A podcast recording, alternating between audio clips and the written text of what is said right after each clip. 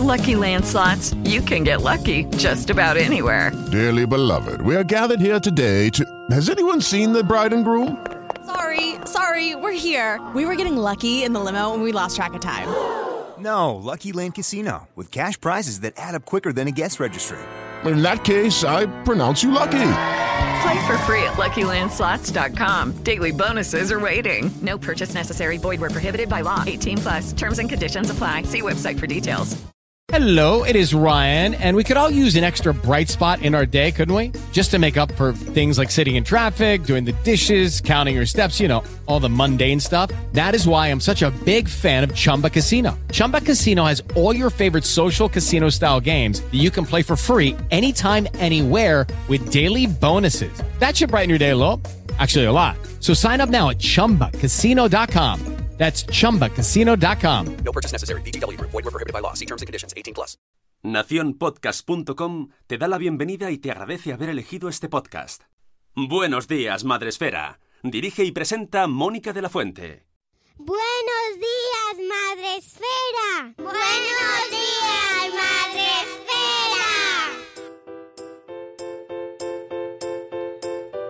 Buenos días, Madre Esfera. Bienvenidos un día más al podcast de la comunidad de creadores de contenido sobre crianza en castellano, Madre Esfera.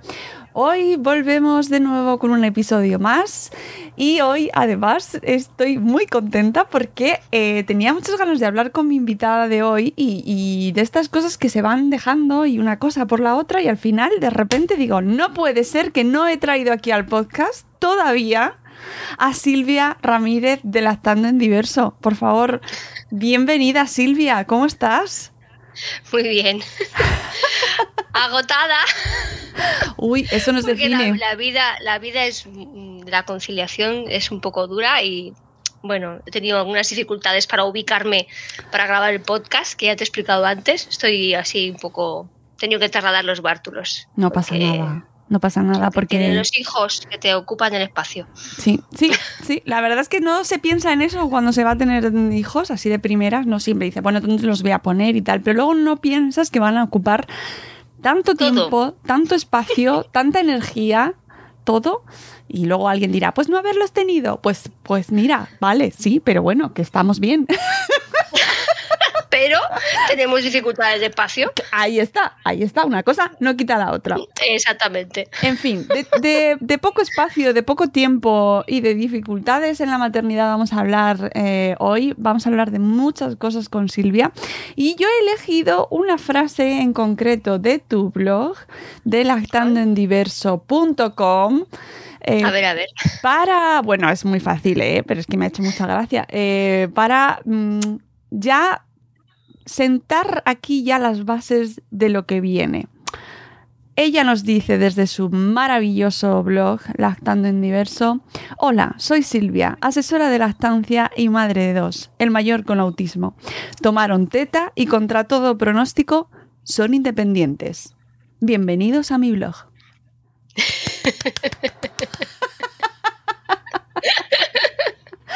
Me parece una declaración de intenciones fantástica. Silvia. Total, total y absoluta, sí, sí. Es una declaración de identidad, de quién, de cómo me siento y, y un poco de, de principios, ¿no? También de lo que considero que debe de ser la lactancia materna al final, ¿no? Una Mm, opción. y Efectivamente. que no tiene nada que ver con el retrasos en el desarrollo ni con nada de tontadas que se dicen por ahí. Ahora vamos a repasarlas. Eh, Silvia, eh, ahora nos vas a contar un, un poco sobre ti, cómo llegas a abrir el blog, pero sí que quiero eh, decir que, bueno, que me, me llena de orgullo y satisfacción eh, pues darte la bienvenida aquí a Buenos Días Madresfera. Mm, Hemos, yo creo que he seleccionado tus posts en nuestra daily muchísimas veces eh, porque... Unas cuantas. sí, sí. Mm, Me encanta tu trabajo, me parece que tienes una voz única y que haces una labor tan bonita, Silvia.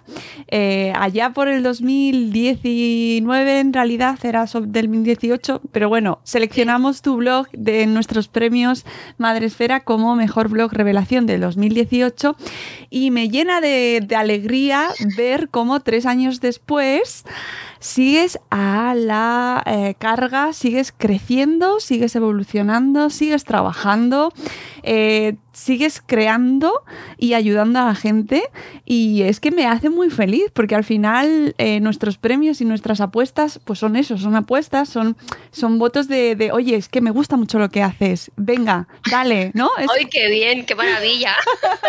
Pero es verdad, porque un blog es un mucho trabajo y genera y, pero genera muchas cosas. Desde aquí desde Madrefera siempre lo defendemos. Y sois mm, los creadores de contenido los blogueros las blogueras de nuestra comunidad dais muchísimo y reconocerlo es nuestro trabajo también. Y, y empujaros a que sigáis porque lo que hacéis cuenta y ayuda a mucha gente. Entonces ver que eso se va manteniendo, que tú lo vas, eh, lo vas usando, que vas usando esa energía y que sigues trabajando y que, no paras, pues a mí me da mucha alegría.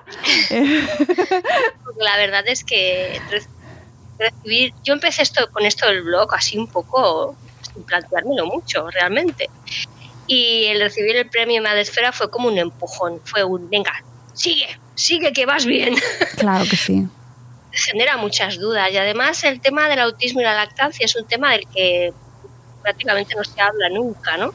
Son además dos movimientos sociales muy diferentes, aunque no tanto en algunas cosas. Y la verdad es que para mí es un privilegio formar parte de los dos, porque desde que nació mi primer hijo, que ya me metí en una asociación y empecé, me metí en una junta, me hice asesor, Luego llegó el momento del diagnóstico, ¿no? Y entonces todo este tiempo he podido observar un poco a los dos movimientos sociales. Entonces abrir un blog sobre autismo y lactancia era como, no me va a leer nadie. a nadie le va a interesar. Soy, debo ser la única. La verdad es que...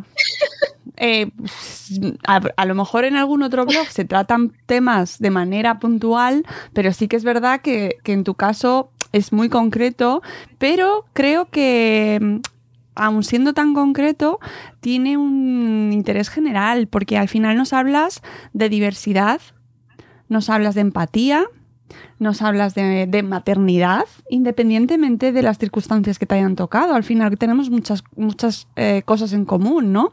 Y, mm, y, de cuestiones que van mucho más allá de mi caso individual o de tu caso individual o de cierta persona, sino que van mucho más allá y yo creo que nos enseñan a todos tengamos las circunstancias que, tengamos, a, una mirada mucho más empática y más diversa. Quiero que nos cuentes Sí, es verdad. Eh, quiero que nos cuentes cómo eh, el, recorrido hasta que decides abrir el blog y, bueno, pues un poco tus circunstancias que te han llevado a lo que eres ahora, ¿no? A quién soy, sí. La verdad es que, mm, y una de las cosas que, explico siempre es que yo nací dos veces como madre. Nací como madre cuando nació mi el mayor, hace 13 años, que eso ya fue como un punto de inflexión, una rotura, ahí me desmonté, me, reconstruí, ¿no? Ser madre me, revolucionó, me hice asesora de lactancia por las dificultades que tuve, ¿no? Con la lactancia, pues ahí me empezó un poco mi activismo. Pero un activismo, pues, bueno, más localizado, ¿no? Sin redes sociales, más en, mi barrio, ¿no? Digamos. Y luego nací una segunda vez cuando recibí el diagnóstico de autismo de mi hijo. Ahí me volví a romper, me volví a hundir, muchísimo más que cuando la primera vez que eres madre, ¿no? Porque para mí supuso un impacto muy grande darme cuenta de que, bueno, encontramos el diagnóstico de autismo a los ocho años y la, los primeros años de vida de mi hijo, esos ocho años, mm, han sido una auténtica tortura para él especialmente, porque él es el que más ha padecido la, falta de diagnóstico y de atención adecuada. Claro, yo cuando mi hijo era pequeño, a partir de los seguro que había signos antes, pero yo tampoco era capaz de, verlos, ¿no? Pero a partir de los 18 meses aproximadamente empezaron a pasar cosas raras. Dejó de comer muchos alimentos, eh, no evolucionaba en el lenguaje, decía unas pocas palabras, repetía muchas, muchos diálogos en, en círculo, eran ecolalias, aunque yo no sabía lo que era eso. Tenía un juego muy escaso, jugaba a pilar en horizontal y en vertical, eh, no te escuchaba, no respondía a su un montón de cosas. Y se obsesionó, por ejemplo, con el zumo de naranja, y eso es algo que explico también en el blog. Dejó de beber agua. No es normal que un niño deje de beber agua. La respuesta del pediatra era oblígale a beber agua porque tiene que beber agua. Pero ahí había, ahí había otras cosas no es obligarle a beber agua, es que pasa para que un niño deje de tomar zumo de naranja. Así que fue pasando el tiempo, todo lo achacaban a la lactancia, a que éramos permisivos, a que no nos imponíamos. Llegó un momento en que dejabas de, decirle nada al pediatra, porque ¿para qué le voy a decir nada? Así, total. Pasó el tiempo, entré en el colegio, entonces eh, en P3 estaba muy mal, porque además yo lo desteté Hubo una temporada en la cual dejó de tomar lactancia materna porque yo estaba muy agobiada con la pequeña, acabo de nacer la segunda y lo dejé unos meses sin lactancia. No tenía su lactancia, que era su herramienta de contención emocional total, porque no teníamos otra herramienta, no, no sabíamos que era autista y las explosiones iban y venían, subían, eh, mordía, pegaba, pataleaba, no podíamos salir a ningún sitio, no podíamos salir a la calle, no podíamos ir al parque. Nos recluimos en casa porque no podíamos con él, no sabíamos qué hacer y la respuesta era que no, que no teníamos. Yo pensaba, yo, ¿qué quiere que haga? Que, le, que lo ate, que le pegue una paliza para que haga algo, porque porque no había comunicación posible con él. Claro, cuando yo llego a los ocho años de su vida y por fin, porque a todo esto no es que nos quedáramos sin hacer nada, es que íbamos picando puertas. Íbamos picando puertas, psicólogos privados, ¿vale? Bueno, cuando llego a los ocho años y me entero de que tiene autismo y que me han estado machacando durante toda la lactancia materna, porque la culpa de la teta, pues el enfado que tuve, te puedes imaginar cómo fue, ¿no? Para mí fue insoportable. Tanto que tuve que dejar de trabajar. Porque me hundí.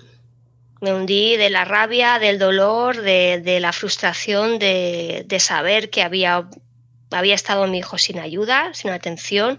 Muchas veces habíamos, le habíamos exigido cosas que ahora sé que no era capaz de hacer, pero no lo sabíamos.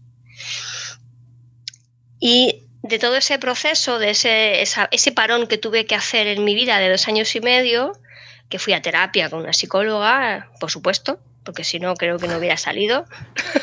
Yo sola no, no podía. Y, y entonces bueno, pues ese proceso de duelo, de, aceptar que mi hijo era autista, de empezar a entender qué era el autismo, de aceptar que me había pasado lo que me había pasado y que no podía volver atrás para cambiar las cosas, nació el blog. Fue la, necesidad de compartir mi, vivencia como asesora de lactancia y madre de dos el mayor con autismo, porque yo no lo sabía, es que ese es el origen del blog. Yo no lo sabía, pero durante los cinco años y medio que mi hijo tomó lactancia materna, estuve lactando en diverso, lactando a un niño neurodiverso. Y ese es el origen del blog. Y a partir de ahí empecé a construir, construir, construir, a mm, publicar primero mi experiencia sobre todo, ¿no? porque los primeros posts del blog son más personales, ¿no? quizá del diagnóstico, el proceso de duelo.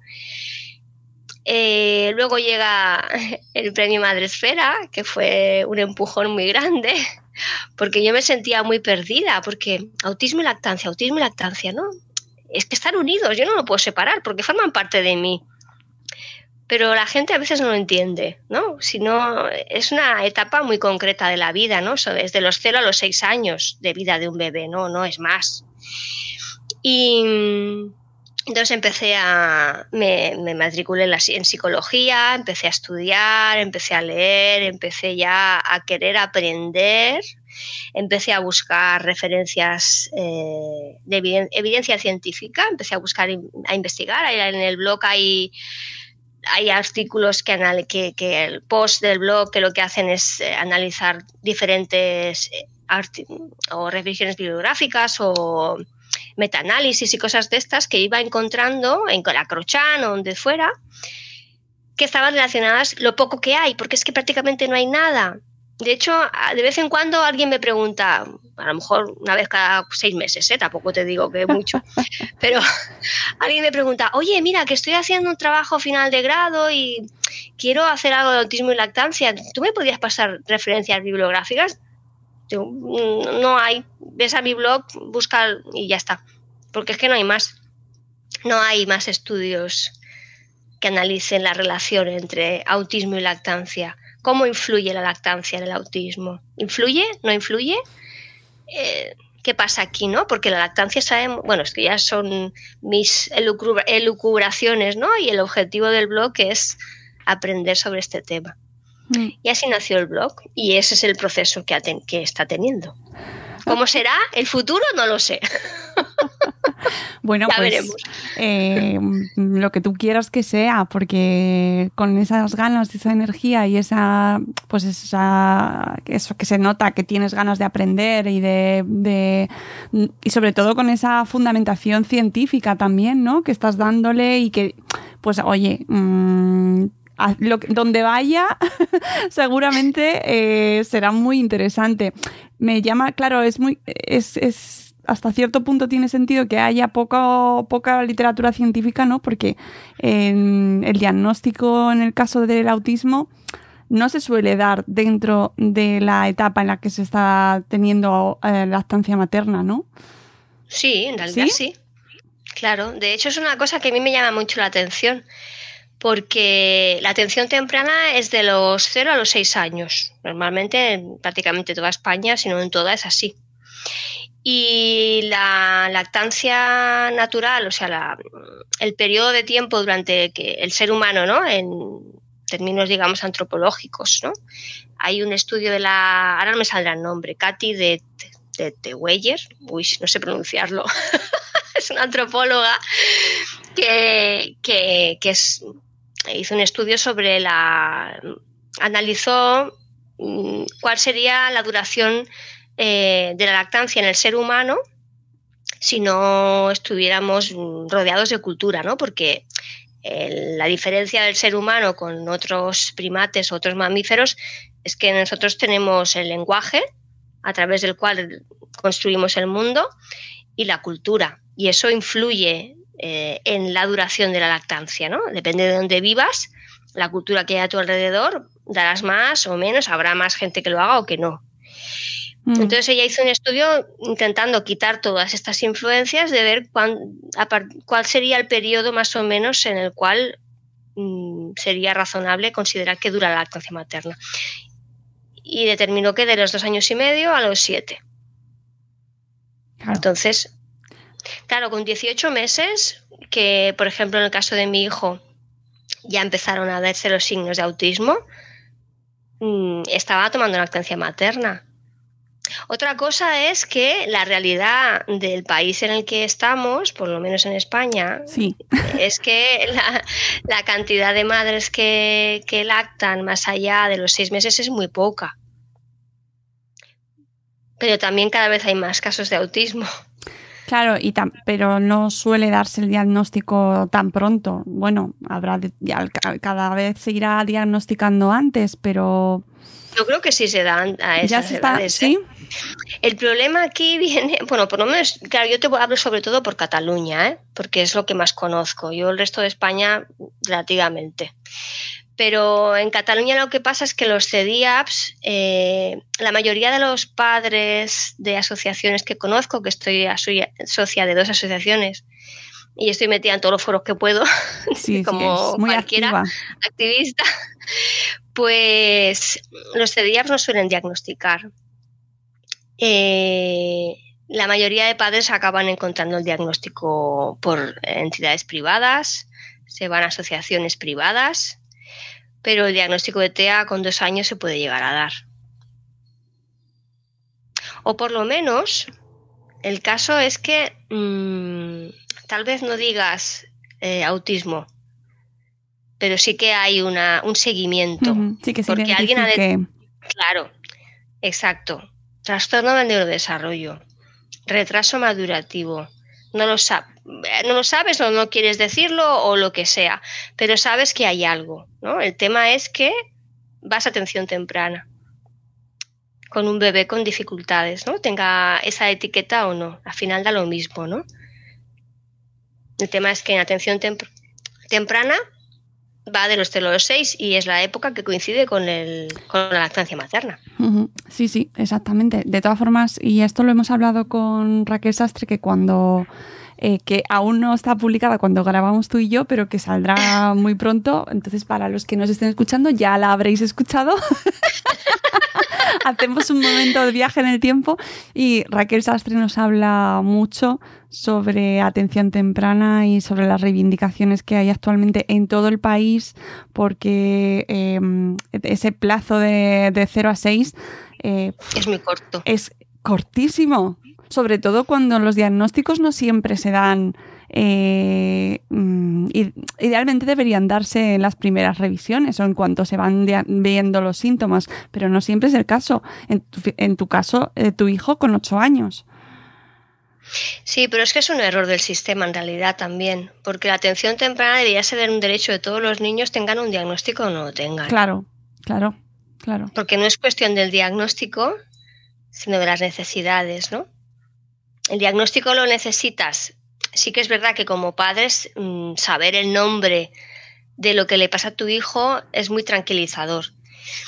Pero es el sistema el que te obliga a tener un Claro. diagnóstico para poder entrar en él.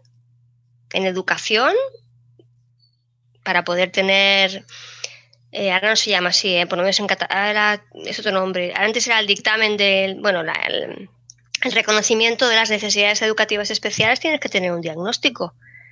Si no, no hay ayudas. Para poder tener la discapacidad, también tienes que tener un diagnóstico. Si no, tampoco hay ayudas. Entonces, la atención temprana no debería estar focalizada en un diagnóstico. Claro. Sino Desde en, mi punto unas, de vista, ¿eh? sino en unas necesidades, ¿cierto? Claro, claro. Exactamente. Y, como nos comentaba em, Raquel, eh, según donde vivas, según donde haya nacido la criatura, pues tendrá unas oportunidades o tendrá otras. Ahora nos comentabas el tema de Cataluña, donde eh, pues hay unas características concretas, pero que no tendrán nada que ver o no tienen nada que ver con las que hay aquí en Madrid o las que hay en Murcia, donde, desde donde nos hablaba eh, Raquel recientemente, ¿no? Y es injusto, es injusto que, que, que ya bien sea en el caso del diagnóstico porque se pueda identificar antes o después y luego, por supuesto, el tema de la atención temprana. ¿Tu hijo ha tenido acceso a atención temprana? Ya, no, supongo. No llegó. No llegó. No, porque cuando eh, durante el tiempo que fuimos que no fue a la escuela, el pediatra no, no veía el problema. De hecho, eh, ya independientemente de la conducta o no, del hecho de que si tomaba agua o no tomaba agua, el tema del lenguaje, solamente por eso ya nos tenían que haber derivado atención temprana porque mi hijo no, no empezó a hablar con un lenguaje más o menos funcional y estructurado hasta los cinco años. Claro, él no, no tenía una frase con sujeto, verbo y predicado, no tenía prácticamente vocabulario más que agua, pan, ya está. Esto el pediatra nos tenía que haber derivado a, a- atención temprana, pero, pero es que no era porque, claro, es que le estás dando todo. yo- también puede ser mala suerte por la zona en la que estoy. claro, también puede ser. Pero claro, no, no habla porque está todo el día con eso en la boca. Entonces, mm, da, igual, o sea, no tiene nada que ver la lactancia. Derívame atención temprana que puedan valorar por qué hay ese retraso en el lenguaje. sí, sí. No me extraña que pasaras lo que pasaste, porque realmente eh, mm, cómo se supera eh, esa culpa que te están haciendo sentir. Claro, es que me hicieron sentir muy culpable. Yo, de hecho, me hicieron dudar. Claro. Y, y soy asesora de lactancia, sé que no tiene nada que ver. O sea, ya entonces estaba formada, ahora mucho más que entonces, ¿no? Porque está- estaba empezando como asesora de lactancia, pero yo sabía que eso no tenía nada que ver con la lactancia. Pero claro, si no sabes a dónde acudir, porque yo en aquel momento ni siquiera sabía lo que era un CDIAP, que no lo sabía. Si yo hubiera sabido lo que era un CDIAP, hubiera oído yo por mi cuenta, a lo mejor. Pero es que no lo sabía. Era totalmente ignorante en ese sentido, porque no me... Bueno, pues es que no lo sabía, así te lo digo. Quien tiene que decírtelo tampoco te lo dice. Pues claro, hasta que no llegó a, llegó a P3. En P3 tuvimos muchos problemas, pero la profesora que nos tocó, la tutora, seguía con lo mismo. Eh, en lugar de decirnos tenéis que ir a un logopeda o iros al CEDIAP o, vamos a hablar con EAP, por ejemplo, eh, no, es que lo volvéis loco. Es que el niño tiene que, tenéis que hablarle bien porque el niño no, no habla. ¿No os dais cuenta de que no, como si la culpa, o sea, el niño no habla porque vosotros no le estáis educando correctamente. Sí, sí. Y él en aquella época, en P3 fue horrible, en P4 ya fue insoportable porque además es que, pobrecito mío, se escondía para no ir al colegio. Él tenía pánico allá a la escuela, porque no entendía nada, porque él además era un molinillo, era hasta estaba dando vueltas. Claro, en el cole molestaba, porque no era un niño que estuviera sentado en la mesa haciendo sus cosas. Él, y si quería jugar, iba y lo cogía. Y a mí no me expliques que me tengo que sentar a hacer, una, a hacer algo. Entonces esa profesora eh, no nos hizo ni caso. Entonces, en P4 ya vimos que la situación era realmente muy grave y que no sabíamos qué hacer con él y lo dejamos en casa. Lo sacamos de la escuela. Como hasta los seis años no es obligatoria la escolarización, decidimos que no lo hacíamos sufrir más, que no sabíamos por qué, pero él estaba sufriendo y lo dejamos en casa. Entonces en ese año cambiamos de escuela, que mejoramos bastante. Ahí sí que nos dijeron, oye, que podéis ir a- al que el pediatra te puede derivar a un logopeda. Y dije, ostras, es que no lo sabía. Porque no tienes por qué saberlo Claro como no. madre. Claro que no. No tienes por qué saberlo. Fuimos a logopedia y ahí ya, eh, bueno, la logopeda cuando fuimos, hicimos la primera visita se tiraba lo- de los pelos cuando lo escuchó hablar. Pero ¿cómo nadie os ha dicho que vinierais antes? Pues no, nadie nos había dicho que viniéramos antes. Lo metieron con calzador porque además había lista de espera, pero cuando lo vieron hablar, lo metieron en, en un grupo como fuera, lo metieron. Y eso le ayudó, empezó a mejorar, empezó a hablar también. En MP5 su lenguaje mejoró bastante. Estuvimos todo el tiempo yendo a logopedia, dos días por semana, y fue muy bien realmente. Eh, fuimos al CESMIG, que entonces nos tocaba por edad. ¿Qué Fui a el- preguntar. ¿Qué es el, El? Centro de Salud Mental Infanto-Juvenil. Es, digamos, lo siguiente que te toca. El CDIAP es de 0 a 6 años y el CESMIG de 6 a 18. ¿Vale? Pues bueno, fui a picar la puerta al CESMIG. Y claro, yo ya estaba muy quemada. estaba muy quemada. Y lo primero que le dije es, le doy lactancia materna. Lo primero. Que sepas que toma teta. Sí, la toma, ¿vale? Sí. Entonces me dijo, uy, pues es que eso le estás causando mucha dependencia al niño, ¿eh? Dije, vale, no vuelvo a venir, adiós. Y me fui. Y no volví. ¿Para qué? ¿Para qué iba a ir? Madre mía. Estuvo mejor, una temporada bastante buena, porque bueno, solucionamos el tema del lenguaje, fue mejorando muchas cosas, seguía con muchos problemas en casa y en el cole, pero bueno, parecía que, no sé. Y entonces tuvo dos profesoras que lo tenían con él siempre delante, que estaban muy encima de él, pero, pero bien, lo, lo tenían, no sé, lo tenían con ella, Bien. pero bien, él estaba bien, estaba tranquilo y bueno, iba haciendo. Pero llegó una profesora que era muy exigente. Era otra forma de educar. Bueno, era otra persona con otra manera de trabajar y le exigió, le exigió, le exigió.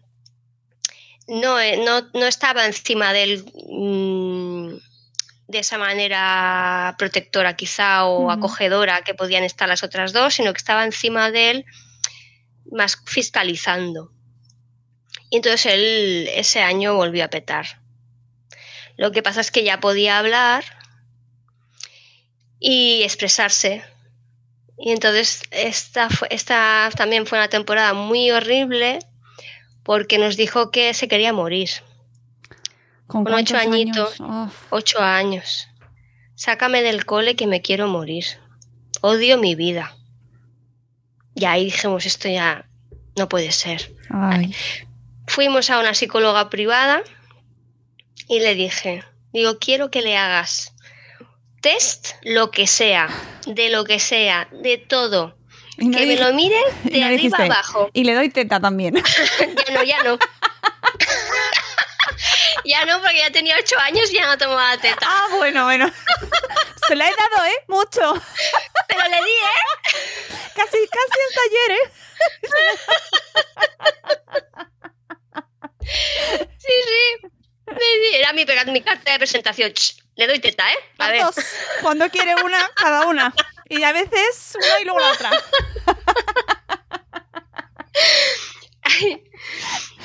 Bueno, y le hizo, y le hizo todos los test que, que encontró a su... Del mundo mundial. Muy bien. de todo.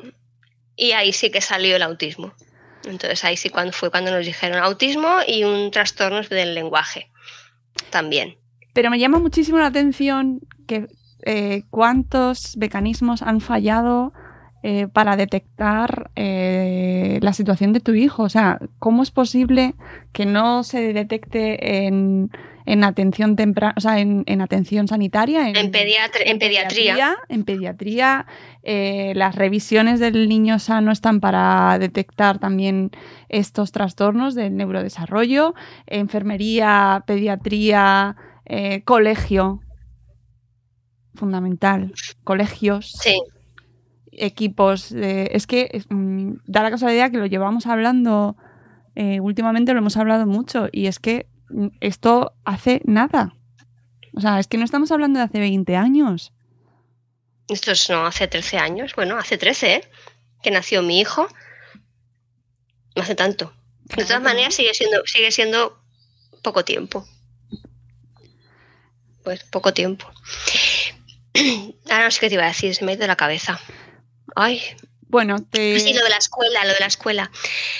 Lo, lo curioso del caso es que cuando ya estábamos en, a esa edad, con ocho años, buscando el diagnóstico, estábamos ya pasando los test y tal, una amiga, de aquellas amigas que no ves, que no es amiga tuya directa de toda la vida, sino que es amiga del novio, de tu marido, de, bueno, de, ay, del, del amigo de tu marido, ¿sabes?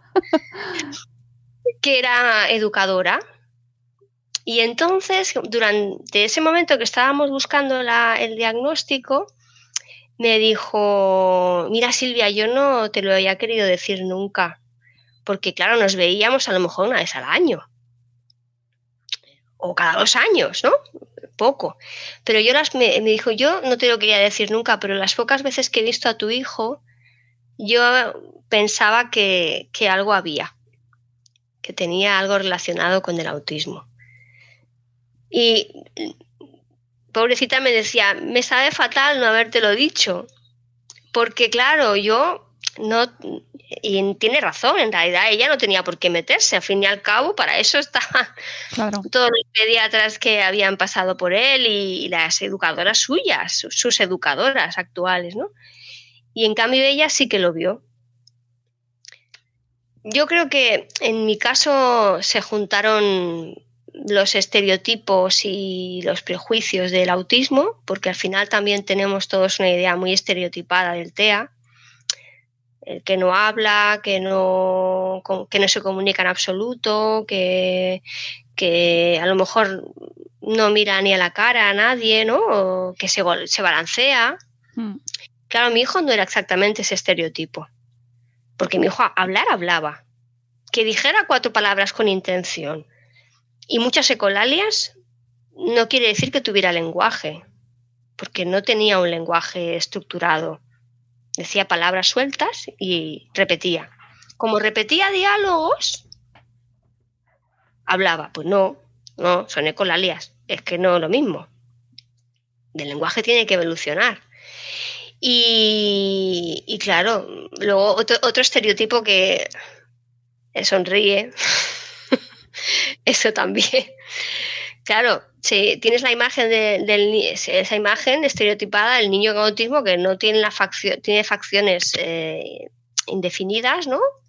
Mira al infinito, pues es que el autismo es un espectro muy grande y no mm, hay que salir de ese hay que salir de ese, de ese de esa idea tan estereotipada y al final el pediatra si no sabe de lo que habla tiene una lista de ítems una lista de ítems.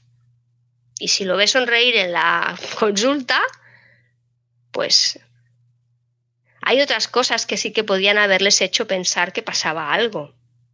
El hecho de que no bebiera zumo, que seleccionara la comida, eh, el hecho de que jugara solo, todo eso también hubieran sido cosas que en la consulta de pediatra podían haber dicho llegar a pensar que pasaba algo. Pero eso, unido a la lactancia materna y los prejuicios que hay con la lactancia, pues fue como una combinación explosiva. Porque a mí me han dicho, el pediatra me ha dicho con alguna vez que tenía gastroenteritis y el niño tenía ya, pues yo qué sé, 12 meses o un año, no, o de 18, yo qué sé.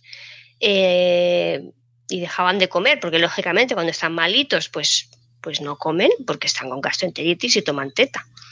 Uy, pero no le des muchos días solo teta porque la teta ahora es agua, ¿eh? eh tiene que tomar otras cosas. claro. Dices, sí, sí. No te preocupes, que le daré comida mañana mismo. Evidentemente hacía lo que me da la gana. porque, Claire, a ver, si está malo, pues, pues toma teta, ya comerá cuando, cuando se recupere además la, leche no es agua a partir del año. Eso lo hemos repetido hasta la saciedad aquí en, en Madresfera, además hay muchos blogs que lo, comentan. Me acuerdo perfectamente del podcast que tuvimos con Pilar Martínez de Maternidad Continua. También. Que eh, precisamente se titulaba La culpa, la culpa es de la es teta. de la teta. Siempre la culpa todo lo tiene la teta, porque está muy pegado a ti, la culpa la tiene la teta. Que eh, eh, tiene un comportamiento, que el niño es más tímido, la culpa la tiene la teta. Que es muy extrovertido, también la culpa la tiene la teta. Pero claro, en tu caso se unen una serie de, circunstancias que fueron explosivas. ¿Cómo se supera, cómo se supera algo así, Silvia? Pues la verdad es que mm, con terapia, sinceramente. Tuve que ir a una psicóloga porque mm, Claro, a mí me, yo llevaba ya ocho años de mucha culpa encima, mucha inseguridad. Eh, casi que, mm, si te soy sincera, cuando dejó la teta por él, mismo, la dejó a los cinco años y medio y no, no lo desteté. Sí que tuvo un periodo que lo dejé sin teta porque entre mm, P3 y P4, ¿vale? Pero fueron unos meses nada más. Después ya la, cuando ya la dejó definitivamente yo no hice nada por fue él mismo la dejó. Pues fue un alivio. Porque me habían estado machacando tanto tanto con que la lactancia materna estaba perjudicándolo que, que pensé, bueno, ya, ya está, ahora no me pueden decir nada. ¿Sabes? Ya no me pueden echar en cara que le doy teta. Y fue un alivio. ¿Y con el resto de tus hijos? ¿Cómo te afectó eh, esta, bueno, todo esto que estabais viviendo con tu hijo? ¿Cómo, cómo te afectó en tu manera de criar tu- al resto de tus hijos? Pues afectó mucho. Porque mm, mientras eh, la pequeña fue muy pequeña, no era, no sé, era manejable entre comillas, ¿no? Porque cuando es un muy bebé, pues la llevas a todas partes, ¿no? Eh, conforme fue creciendo, claro, mm, a mi hija lo que le pasó es que tenía un hermano que en casa estaba, no participaba de la vida familiar, porque él en, casa jugaba solo, mm, desde bien pequeño realmente eh, cogió el ordenador y no lo soltaba. Y nosotros, em, yo sabía que era perjudicial. Ya lo estuviera sabía. en el Por si nos ordenador. lo vais a poner en algún sitio, ya lo, Lo sabía. No. Pero, pero esto fue como, como con el zumo de naranja. Yo sabía que era perjudicial darle zumo de naranja todos los días a beber a mi hijo. Claro. Pero si no se lo daba, no era un niño frustrado, enfadado y ya está. Había algo más. Es que él se rompía por dentro. Él sufría, o sea, era ansiedad, era, era miedo, era, bueno, pues que era autista. Era autista y no anticipábamos nada, no había soportes visuales, no nos entendía y era un niño pues con hipersensibilidades, porque también, por ejemplo, no le podíamos lavar la cabeza, no le podíamos tocar la cabeza, no podía peinarlo. Mi hijo, tengo fotos de él de pequeño y siempre iba con una mata de pelos rizado, que menos mal que tenía el pelo rizado, Sí, disimula. Sí. Porque yo te digo, yo confieso, ¿eh? aquí estamos ahora eh, grabando un podcast, yo confieso que durante años no he peinado a mi hijo ni le he lavado apenas la cabeza. Uy, encima le dabas teta, quita, quita. O sea, porque pobrecito mío, pobrecito mío se ponía que no podía con su alma, sufría. Y el ordenador, pues fue una manera de que en casa estuviera tranquilo. Y eso al final, después de, con todo lo que pasábamos para cualquier cosa, que estuviera tranquilo, era bienestar para todos, para él y para nosotros.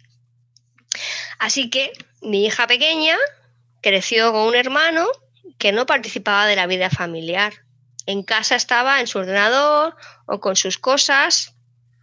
Mm, Con el tema de las comidas siempre ha sido muy complicado también, porque también hemos tenido problemas con ese tema. Y entonces, pues, pues yo, con una hija neurotípica, no, yo no había podido jugar nunca con él, porque él nunca ha querido jugar a, a pintar, a hacer témperas, a hacer manualidades, a, a nada. Él no jugaba conmigo. Pues claro, con ella, jugando todas horas, disfrutando, ¿vale? Me, desquité. Pero ¿qué pasó, pobrecita mía? Que cuando recibimos el diagnóstico de autismo, empezamos a cambiar cosas en casa. Claro, la psicóloga nos empezó a dar pautas, yo empecé a leer todo lo que cabía en mis manos, a leer todo en blogs, en libros, en lo que fuera. Y entró en casa la impresora, a, a color, la plastificadora, mm, rotuladores, sí, todo el pack completo. Y empezamos a poner en casa soportes visuales.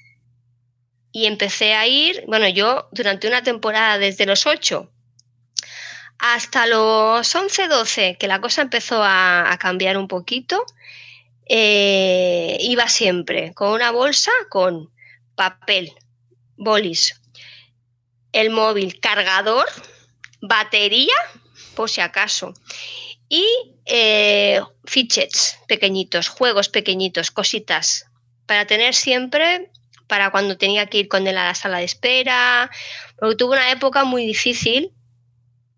Mm, previa al diagnóstico la tuvo, por lo que la tuvo. Y posterior al diagnóstico, cuando empezamos a poner herramientas y a darle, Pautas. bueno, a- pautas para que pudiera él mm, tener un- una vida más eh, placentera. Total, que mi hija, claro, empezó a ver que el tete tenía calendario, que el tete tenía siempre a la mamá con la libreta, yo, historias sociales al, al momento, constantemente dibujando para explicarle todo, eh, anticipando, bueno, un trabajo que nos pegamos en casa, brutal. Tengo una amiga que es profesora que le llama, dice, esta fase la tienen todos los padres y se llama empapelar las paredes. es verdad. Es, es una fase en la que todos son, o sea, es empapelar la, la casa. en todas partes.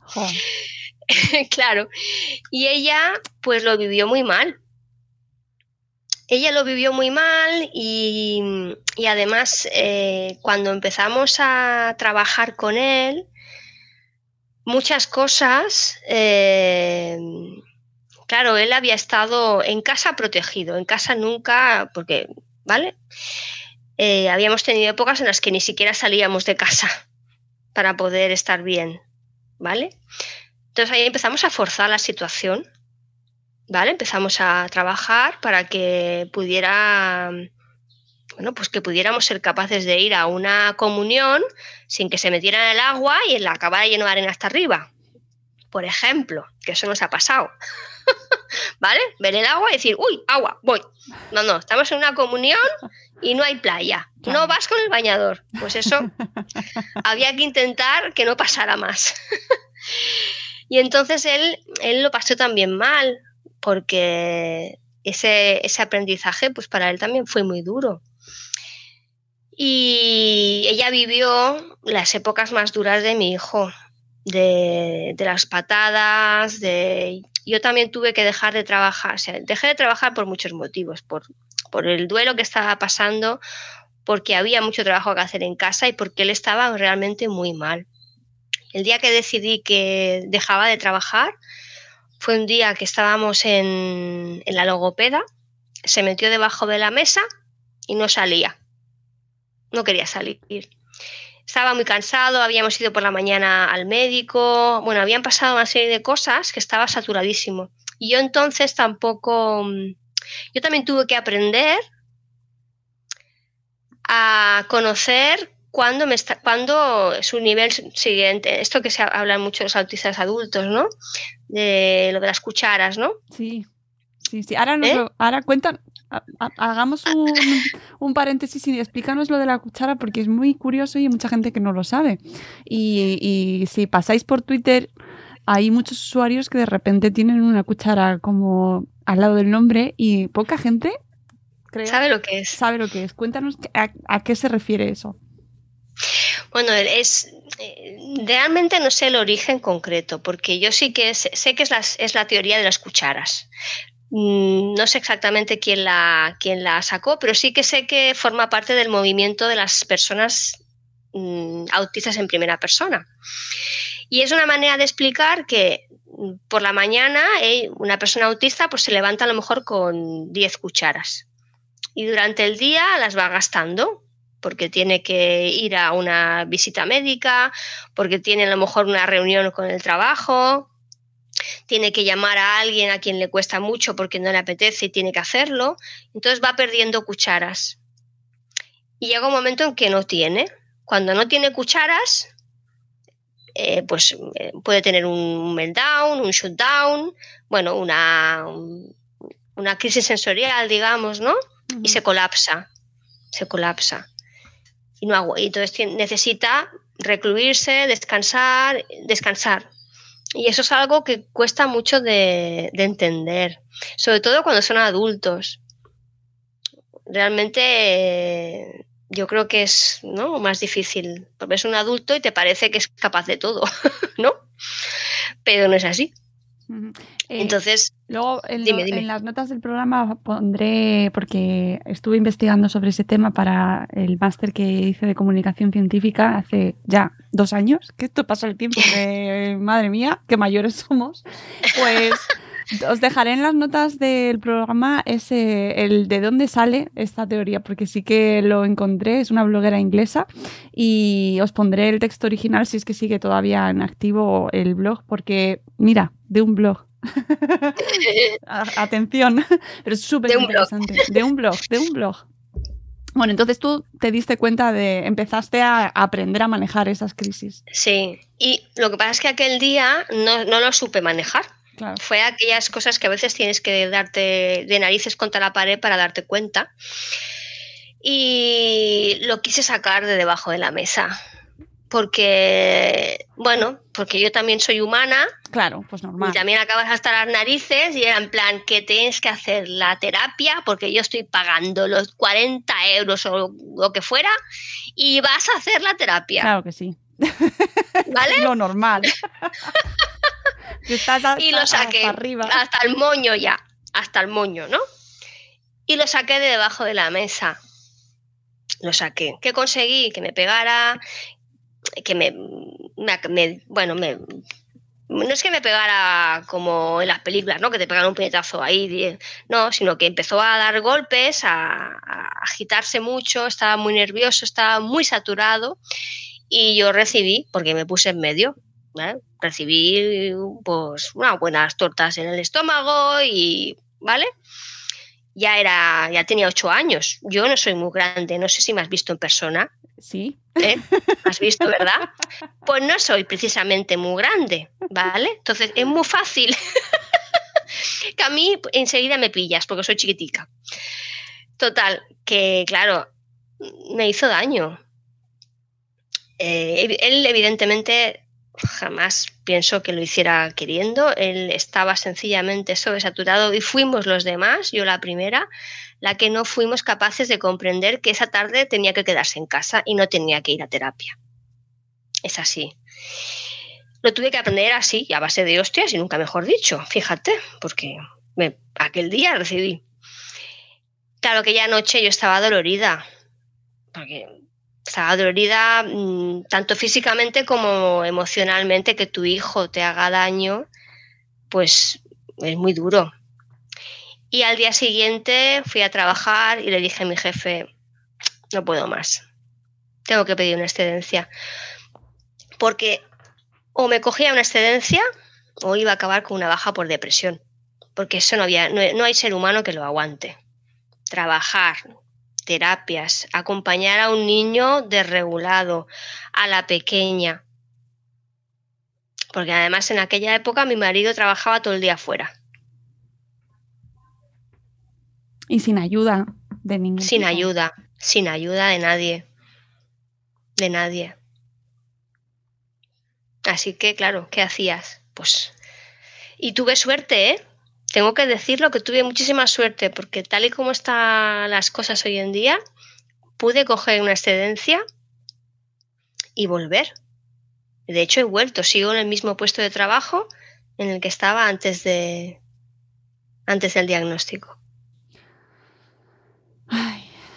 Y, Cosa ah, que no es muy común. no, Y tú lo sabes. no, no, no, no. Y, y- y además se suele ser siempre la madre la perjudicada, la que tiene que dejarlo, la que, la que se encarga del cuidado, de las terapias, de las consultas. No digo que no haya padres que no lo hagan, pero nosotros lo que normalmente lo que conocemos, y tú seguro que también lo conoces, es la madre la que se ve penalizada. Ojo, que no digo que no, que no necesitéis tiempo para dedicar a vuestros hijos, pero que al final tienes que dejarlo, tienes que dejar de trabajar. Es que no, no lo aguantas. No, no tienes capacidad, o sea, físicamente y mentalmente te requiere mucho esfuerzo. Yo al llegar al diagnóstico me adapté el horario, me adaptaron el horario y hacía de 8 a 3. Pero claro, es que mientras estaba en el cole el niño, bien, pero luego por la tarde era trabaja de 8 a 3 vete a, buscarlos al cole, vete terapia, ¿sabes? Y además, claro, cuando recibes el diagnóstico, eh, hay una etapa de mucha exigencia de burocracia, muchas reuniones, visitas médicas, porque claro, mm, el logopedia, el neurólogo en San Juan de Dios, eh, claro, te hacen una, una revisión, que está muy bien, que te hagan una revisión completa y que puedas ir a todos los médicos, al gastroenterólogo también fuimos, claro, porque tenía muchos problemas asociados también. Mi hijo se le escapaba la caca también, hasta los, no sé, durante esa época, mm, pues quizás hasta los 12 puede ser que, que se le escapaba la caca. Entonces, mm, tienes que ir a, a, todo tipo de especialistas, ¿no? Hasta que vas resolviendo el problema. Y luego la burocracia, ¿no? El papeleo, que si el EAP, que si la discapacidad. Sí, que eso quema. Para, es, quema mucho. Eso quema mucho. Y sí, y continúa, ¿eh? porque yo, sigo teniendo papeleos, porque claro, que si las becas, que si eh, cualquier cosa, pues eso sigue estando ahí. Lo que pasa es que, bueno, ya vas como más rodado, ¿no? ya lo tienes más por la mano.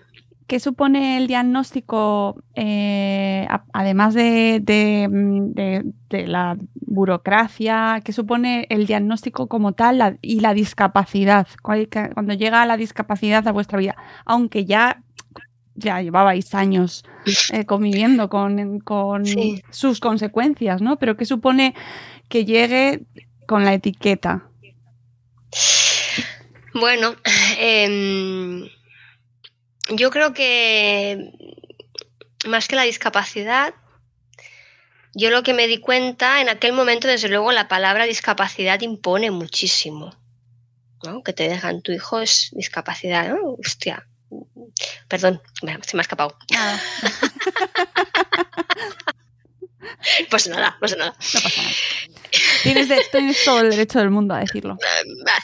Vale discapacidad, ¿no? Que, bueno, tienes una visión muy sesgada y muy discriminatoria. A mí, eh, si para algo me ha servido todo esto, es para darme cuenta de cómo estaba yo subida en el pedestal de los privilegios. Porque no es la discapacidad el problema, es la discriminación que conlleva. Yo fui muy consciente de, de cómo en el momento en que recibía ese diagnóstico, con esa, ese estigma, ese autismo, ¿no? ese estereotipo, ese prejuicio tan, tan claro, cómo nos llevaban por otro camino. Que ahí me di cuenta de que empezaba a tomar un camino diferente dentro de la escuela, ¿eh? Sobre todo dentro de la escuela, dentro de, mm, del ocio, ¿no? Por ejemplo eh, tienes que decir que tu hijo es autista, ¿no? Y hay quien no lo entiende, quien no lo comprende, eh, ¿no? Y bueno, y eso supone una discriminación también. El hecho de que a mí me cuestionen el diagnóstico de mi hijo, eso es discriminación, porque yo tengo por qué de explicarte a ti y justificarte, mm, no tengo que, no tengo que justificarme nada, ¿no? Si tú me dices que eres miope, yo no te voy a pedir que me... Pero cuando se trata de esas cosas, eh, el papeleo es inevitable, ¿no? Y tener que presentar documentación es así. Pero es esa, esa mirada eh, ¿no? desacreditadora, ¿no? Esa mirada de esta mujer no sabe de lo que habla, esta madre no se entera de nada. Mm. Eso, eso es, es muy duro. Y, luego te das cuenta de que no mm, vas a según que, según que yo recuerdo una reunión que tuve con una persona de un AMPA, ¿vale? En la que le, me senté con esa persona para hacerle reflexionar sobre que quizá deberían tener como requisito imprescindible las empresas que trabajan haciendo extraescolares, mm, pues estar formadas en diversidad y tener profesionales adecuados, ¿no? Para atender a todos los niños, porque mi hijo también tiene derecho a ir a una a una escolar. Pero es que la respuesta fue es que se ha hecho toda la vida. Es que es la empresa de toda la vida. Y está, está muy bien, si no hay ningún problema. Porque tú explicas tu dificultad con tu hijo, lo que le pasa, lo que vive, y no, no le dan validez. No le dan validez porque mm, no lo ven. Eh, un niño con TEA no tiene ningún aspecto exterior que se le ve, no lleva ninguna etiqueta colgando, ni tiene ningún... Y si tú lo ves mm, tranquilo, no le ves el problema. Si, yo tú ves a mi hijo por la calle, es un chico normal y corriente. No sabes lo que hay detrás, ¿no? Cuando hablas con él empiezas a darte cuenta de que quizá no habla muy bien, algo le pasa, ¿no? Y si profundizas un poquito, pues te darás cuenta de que, bueno, que a veces no entiende las cosas según como se lo digas, ¿no? Em, que tiene como una manera de hablar muy peculiar, muy curiosa. Y si ya eres profesor suyo, pues verás que tiene muchas dificultades para la comprensión verbal y, ¿vale? Pero bueno, por fuera no se ve nada.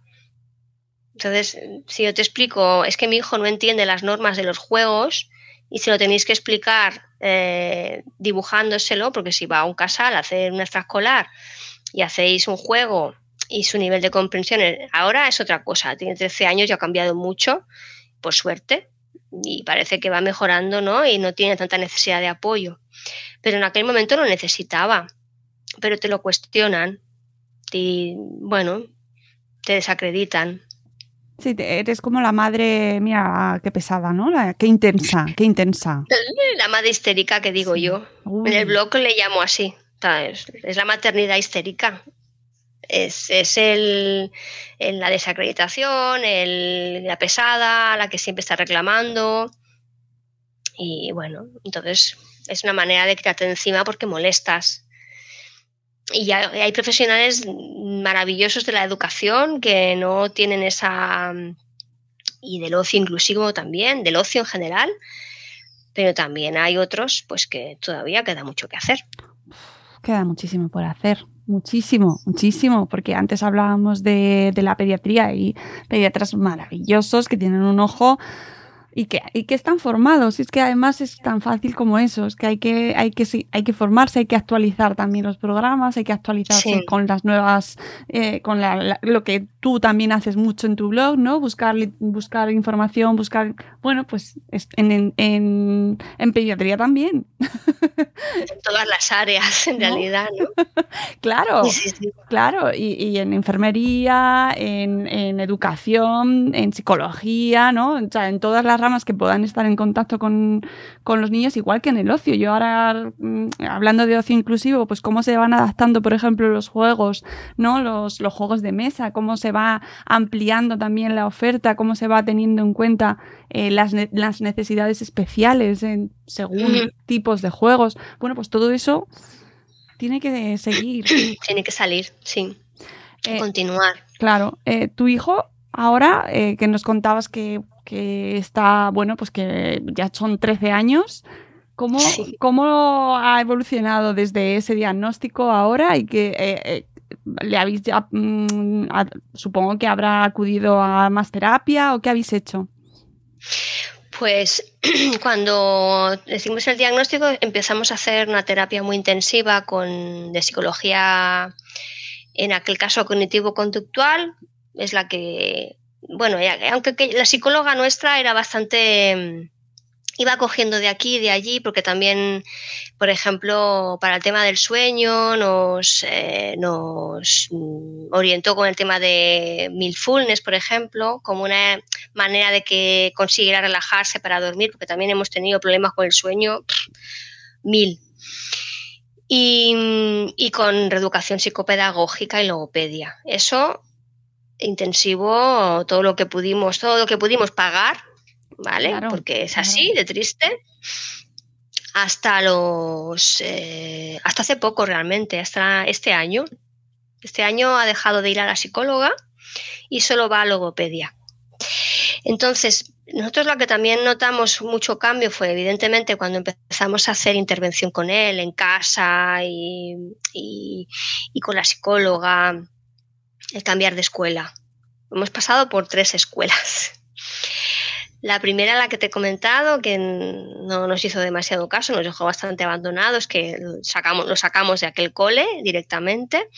La segunda, que bueno, con sus más y sus menos, pero en aquel momento nos supo más o menos eh, orientar, pero seguían teniendo una visión muy poco inclusiva de la educación. Mi hijo salía todo el tiempo de la clase eh, y eran muy, eran muy poco bueno, una frase mítica que siempre, voy un día esto la enmarcaré, que me dijo la, una, una, de las que había de educación especial, me dijo que no le podían poner pictogramas en la clase porque los demás niños sabrían que es autista y entonces se burlarían de él. Eso me lo dijo una profesora de educación especial en aquel cole. Entonces cambiamos a otro muy diferente, con una visión, una maestra maravillosa. Eh, allí cambiaba mucho porque tú fíjate que no había profesoras de educación especial, sino que había profesores de atención a la diversidad. Es que ese, ese punto de vista diferente, ese matiz, dice mucho. Entonces, él estaba en la clase siempre y era la profesora de atención a la diversidad la que entraba en el aula para dar apoyo. Pero con todo y con eso, daba apoyo en momentos puntuales, pero eh, adaptaban el trabajo diario para que él pudiera eh, participar. Si hacían trabajo por proyectos, ya eran cuatro niños en un proyecto. Y normalmente pues había uno, yo que sé, no me acuerdo muy bien, ¿no? Pero el que planteaba el problema, el que lo resolvía, el que lo apuntaba y el otro no me acuerdo lo que era.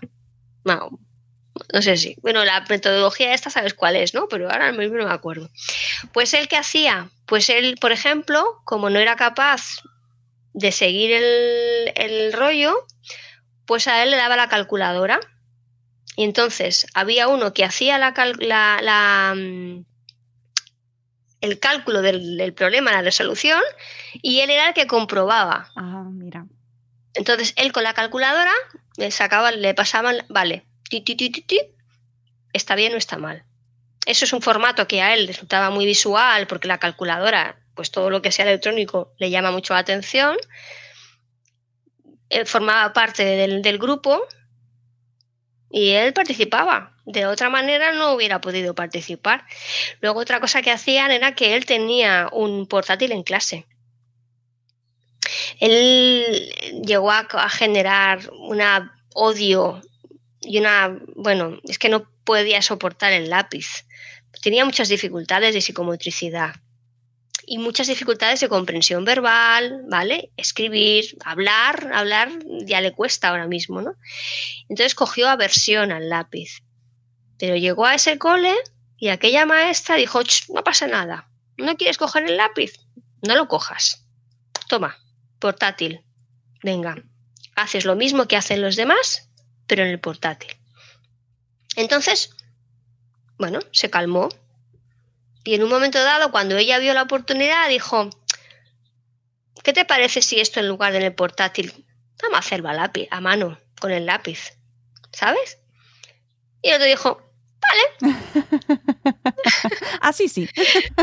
venga, va, pues venga, cojo el lápiz. Y entonces se fue poquito a poco reintroduciendo el lápiz, ya de otra manera sin esa obligación y ese forzar y ese tienes que hacerlo, que, ¿sabes? Claro, Sino claro. De otra manera. Y empezó a escribir otra vez con el lápiz. Y entonces en esa escuela, poco a poco, de esta manera, más haciéndolo, porque él también, eh, él es muy consciente, él es, es muy consciente de sus dificultades.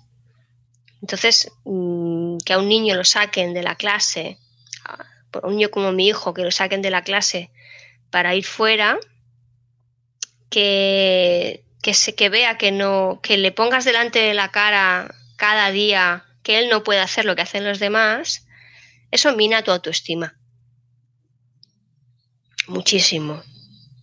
Entonces, en esta tercera escuela, pues poco a poco fueron ayudándolo entre la terapia que hacíamos en casa, que ya llevábamos mucho tiempo, y esa manera de, de, ver la educación, pues poquito a poquito, pues fue mejorando. Y ahora resulta que está en el instituto y son igual de maravillosos. Tampoco tengo nada que decir del instituto.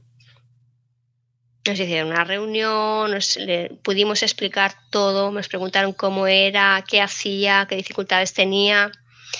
Le dejaron, o sea, con todo el COVID todavía, imagínate, fuimos a ver el instituto antes de que abrieran puertas. Fuimos su padre, yo, él, los tres, tres personas, época COVID, ¿eh? y nos permitieron, para su bienestar, Qué bien. ir, porque él necesitaba verlo antes. Él lo necesitaba. Entonces, hicimos el recorrido, vio por dónde, dónde estaban los lavabos, dónde estaba su clase, dónde se iba a sentar, preguntó lo que quiso y ya está. Y entonces empezó a ir al cole. Eh, ¿Es autónomo por completo?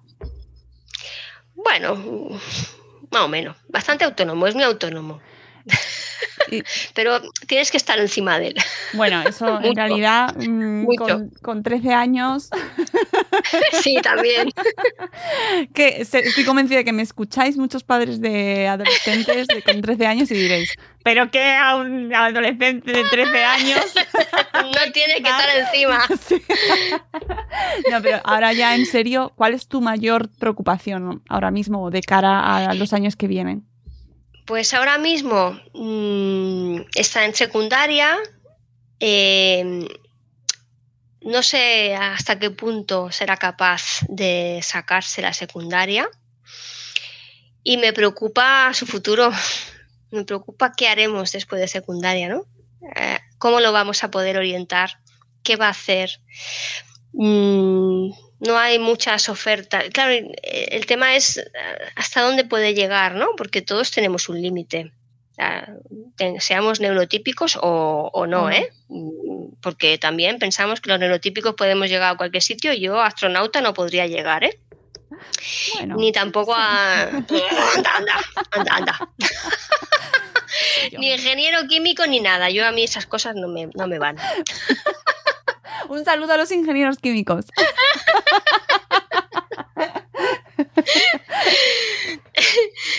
Así que es cuestión de, bueno, a ver hasta, hasta dónde, hasta dónde podemos acompañarlo, ver qué, qué pasará, ¿no? En su futuro. Eh, lo que, bueno, cada fase es, es aterradora.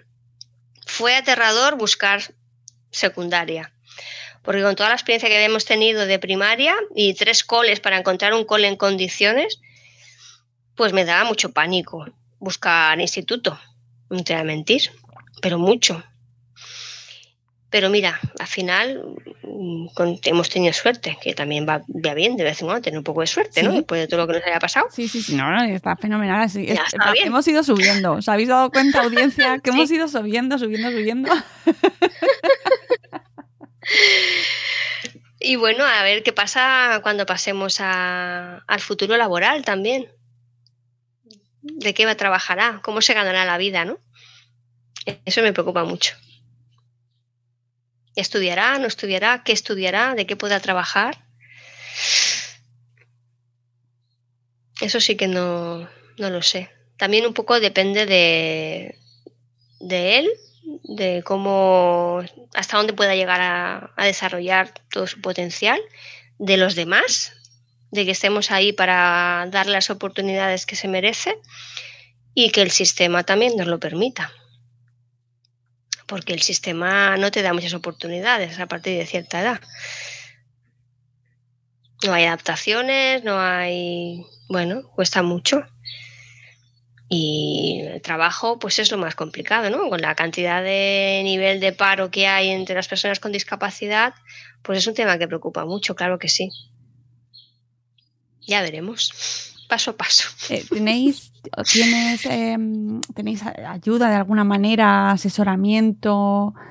Eh, porque esto sí que es interesante, ¿no? En cuanto a con la, perspectiva de, cuando se van acercando a la edad adulta, de los padres, cómo lo empezáis a manejar, eh, ¿no? si él tiene, tiene mm, autoconsciencia de sí mismo, es decir, él sabe de su propia situación hasta el punto de, de, ser consciente de que lo tiene más complicado o no, o vosotros estáis ahí ayudándole a verlo.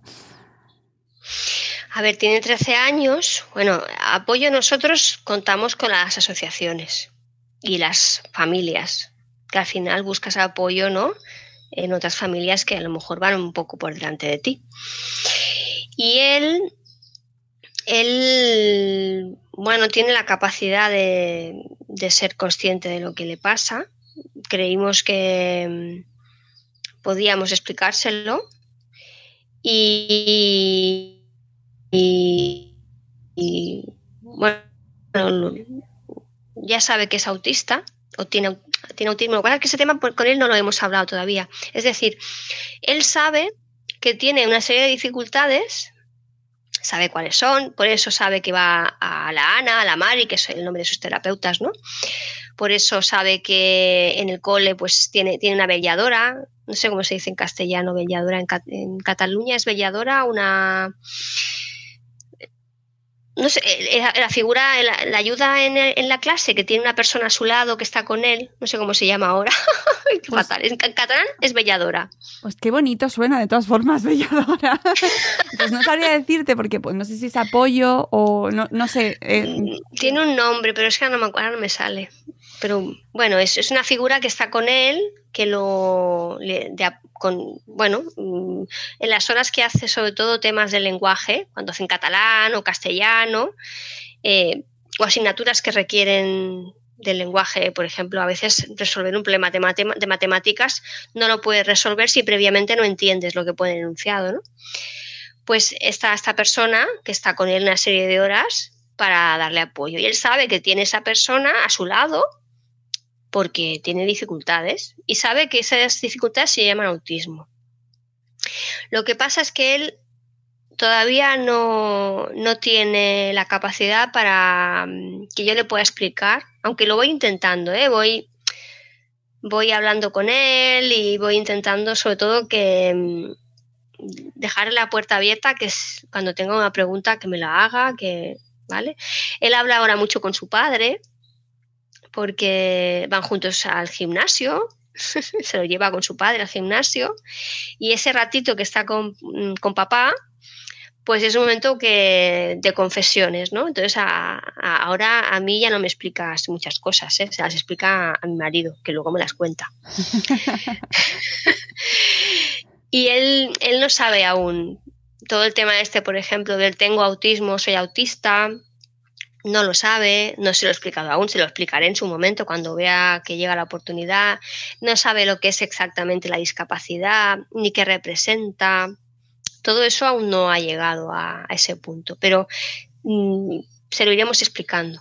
Poco a poco, cuando, cuando veamos la oportunidad, se lo vamos a ir explicando, porque tiene derecho a saberlo, y tiene la capacidad más o menos adecuada para saberlo. Yo le explicaré también hasta el punto de que le entienda, porque también es ver si me entiende, no me entiende. A veces también no vale la pena, ¿no? Si ves que no te va a entender, explicar según qué cosas. Tan...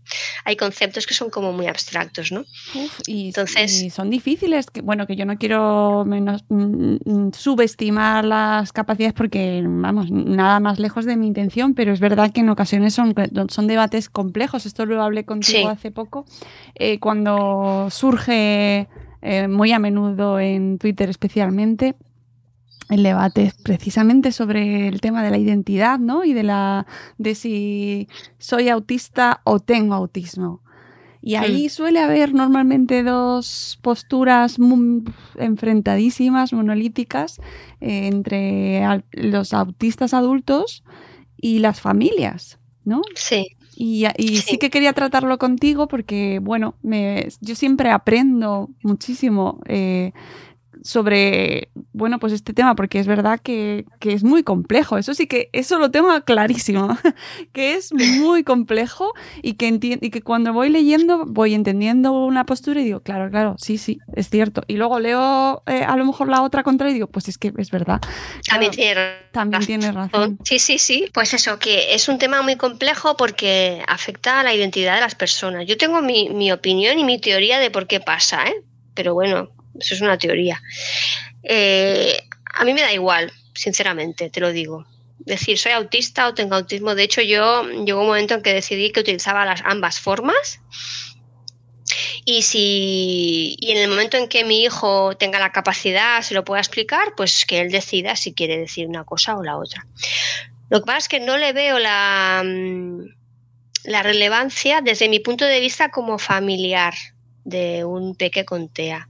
Para mí es, o sea, tengo otras guerras mucho más importantes que pelearme con alguien en Twitter porque se autodenomina autista.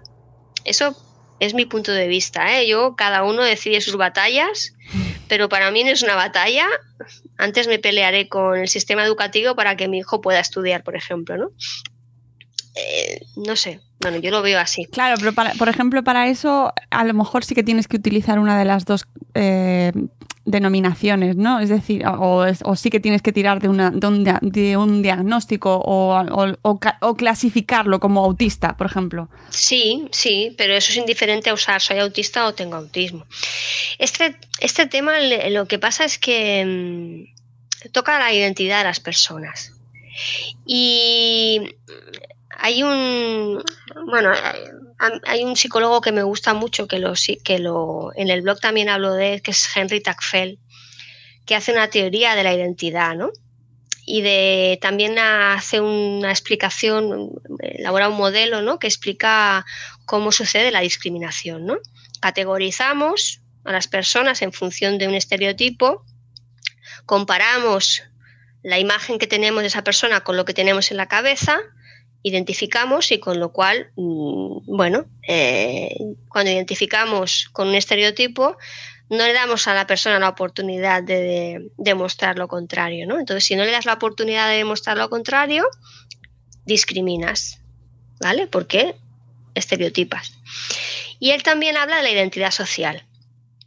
La identidad social como esa necesidad que tiene el ser humano de identificarse con un grupo, entonces, ¿qué pasa? Que en el, Además es que como estoy en los, en los, dos movimientos sociales, de la lactancia y del autismo, es algo que también sucede en la, en la lactancia. Madres de teta o biberón, ¿a qué te suena? Hombre. ¿Qué pasa? Que el sujeto del movimiento social del autismo es un niño que con el paso del tiempo se convierte en adulto y tiene voz propia. ¿Vale? El sujeto del movimiento social de la lactancia es la diada madre-bebé, pero esa diada durante los 0 a los 6 años.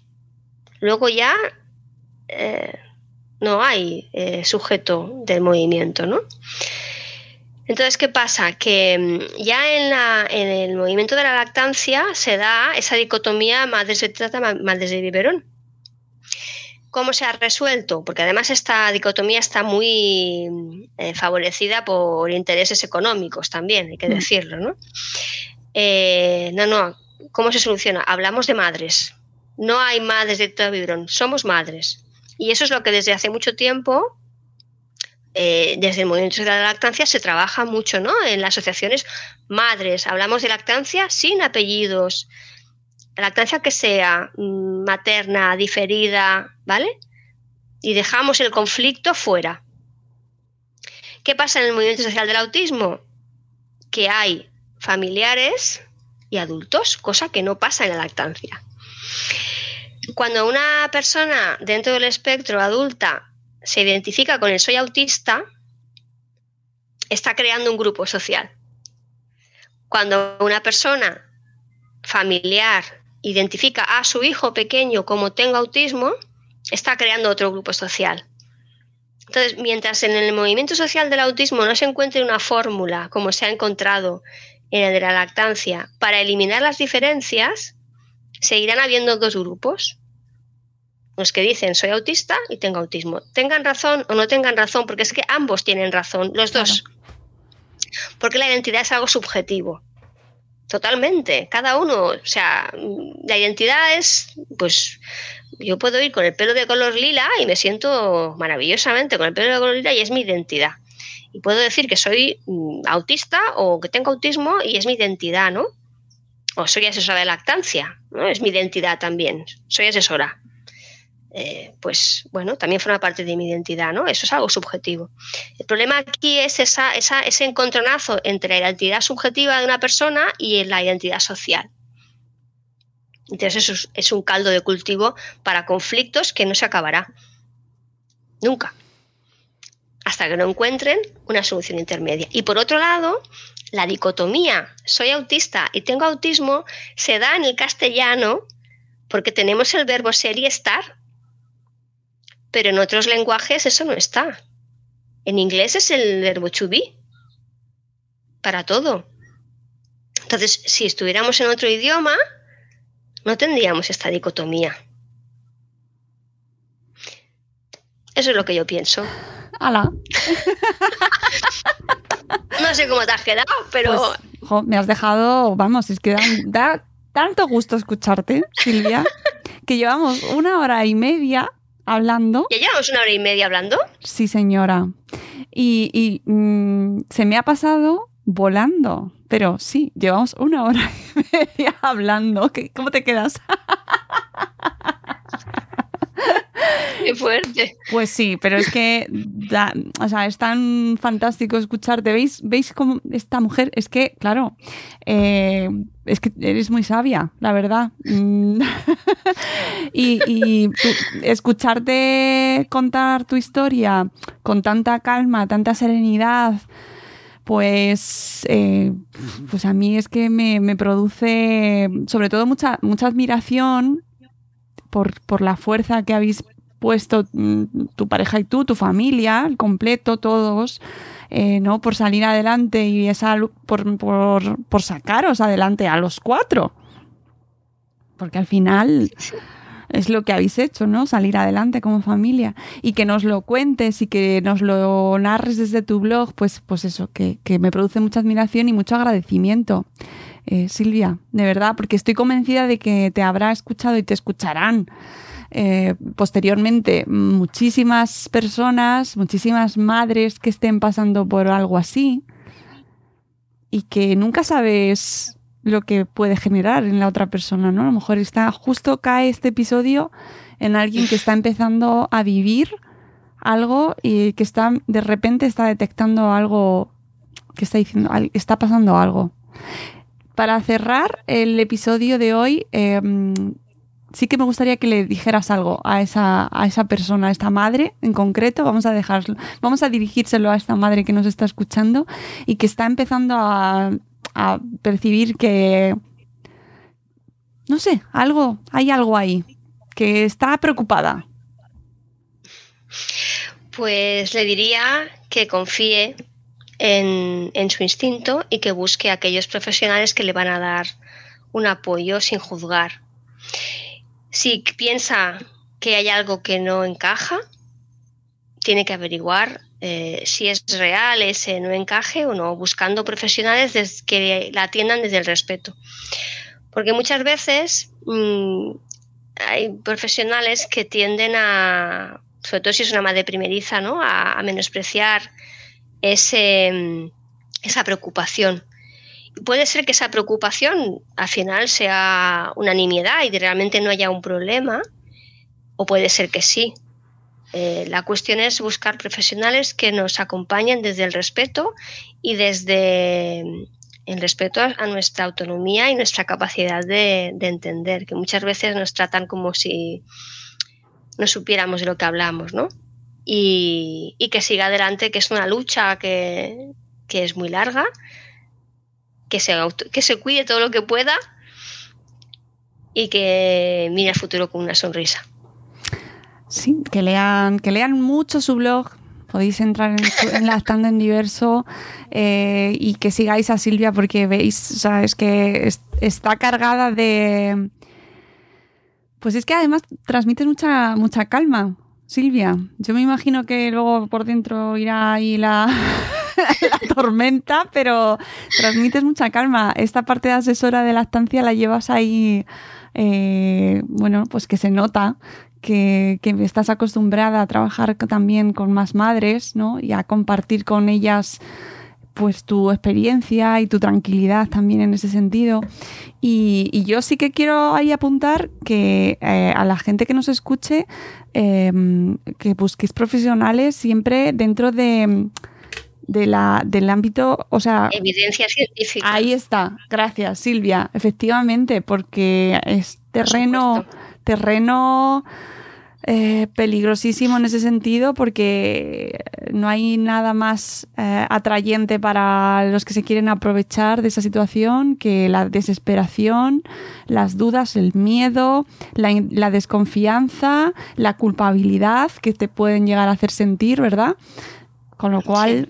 Por eso es tan importante tener un profesional que te respete y que te, que te, te, valore eh, como madre y que, que, que puede que no estés, que puede que estés equivocada, pero que tú tienes una intuición también y que a lo mejor no es exactamente lo que pensabas, pero te tiene que respetar también y validar esa, esa, esa preocupación que tienes, ¿no? Sí, es una, es una obligación del profesional de la salud, en realidad, atender esas dudas y, y disiparlas o darle solución. Porque si, si no hay nada, no pasa nada, pues nos merecemos una respuesta respetuosa y no un, ah, da, va, tira, qué tonterías dices, ¿no? Ese tipo de, de, de contestaciones, ¿no? Que cada vez hay menos, ¿eh? Bien, Cada vez hay menos, bien. lo tengo que decir. Lo celebramos mucho porque somos muy pesadas con eso. no, y, y, además es una pena porque además ellos están, ellos, ellas están trabajando para el bienestar de la criatura y al final es el mismo objetivo que puede tener y que tienen los padres que acuden desesperados a esa consulta. No quieren ir a molestar, en general, habrá de todo, pero en general cuando Claro, los padres van a la consulta o a urgencias o, o acuden desesperados eh, lo que quieren es el bien de, de, la criatura y es en teoría el mismo objetivo que ese profesional. O sea que hay que trabajar en equipo. ¿vale? Y así de esa manera se, se protege a esa familia de pseudoterapias, Correcto, estafas, correcto. fraudes.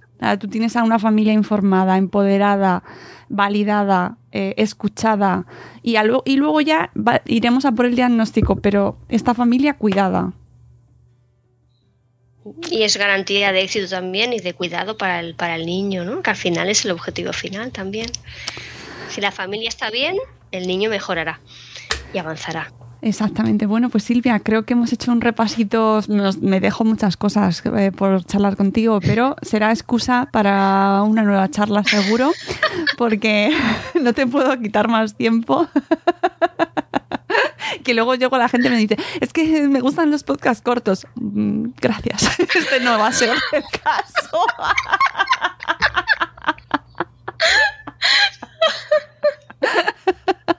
Lo siento. Pero y lo interesante que ha sido escuchar a Silvia, ¿eh, amigos? Y espero que hayáis, hayáis aprendido tanto como yo y disfrutado tanto como yo de escucharte. Silvia, mil gracias. Te seguimos leyendo y, y escuchándote y, y siguiendo todos los proyectos que vayas sacando, eh, porque de verdad es un placer. eh, ver todo lo que vas construyendo, de verdad. Enhorabuena. Ti. Enhorabuena. Y nosotros nos vamos, amigos. Volveremos en un nuevo episodio, también cortísimo, de Buenos Días, Madre Espera. ya, sabíais a lo que veníais, ya lo sabíais. que volveremos muy pronto. Que hasta luego, Mariano. Silvia, un placer.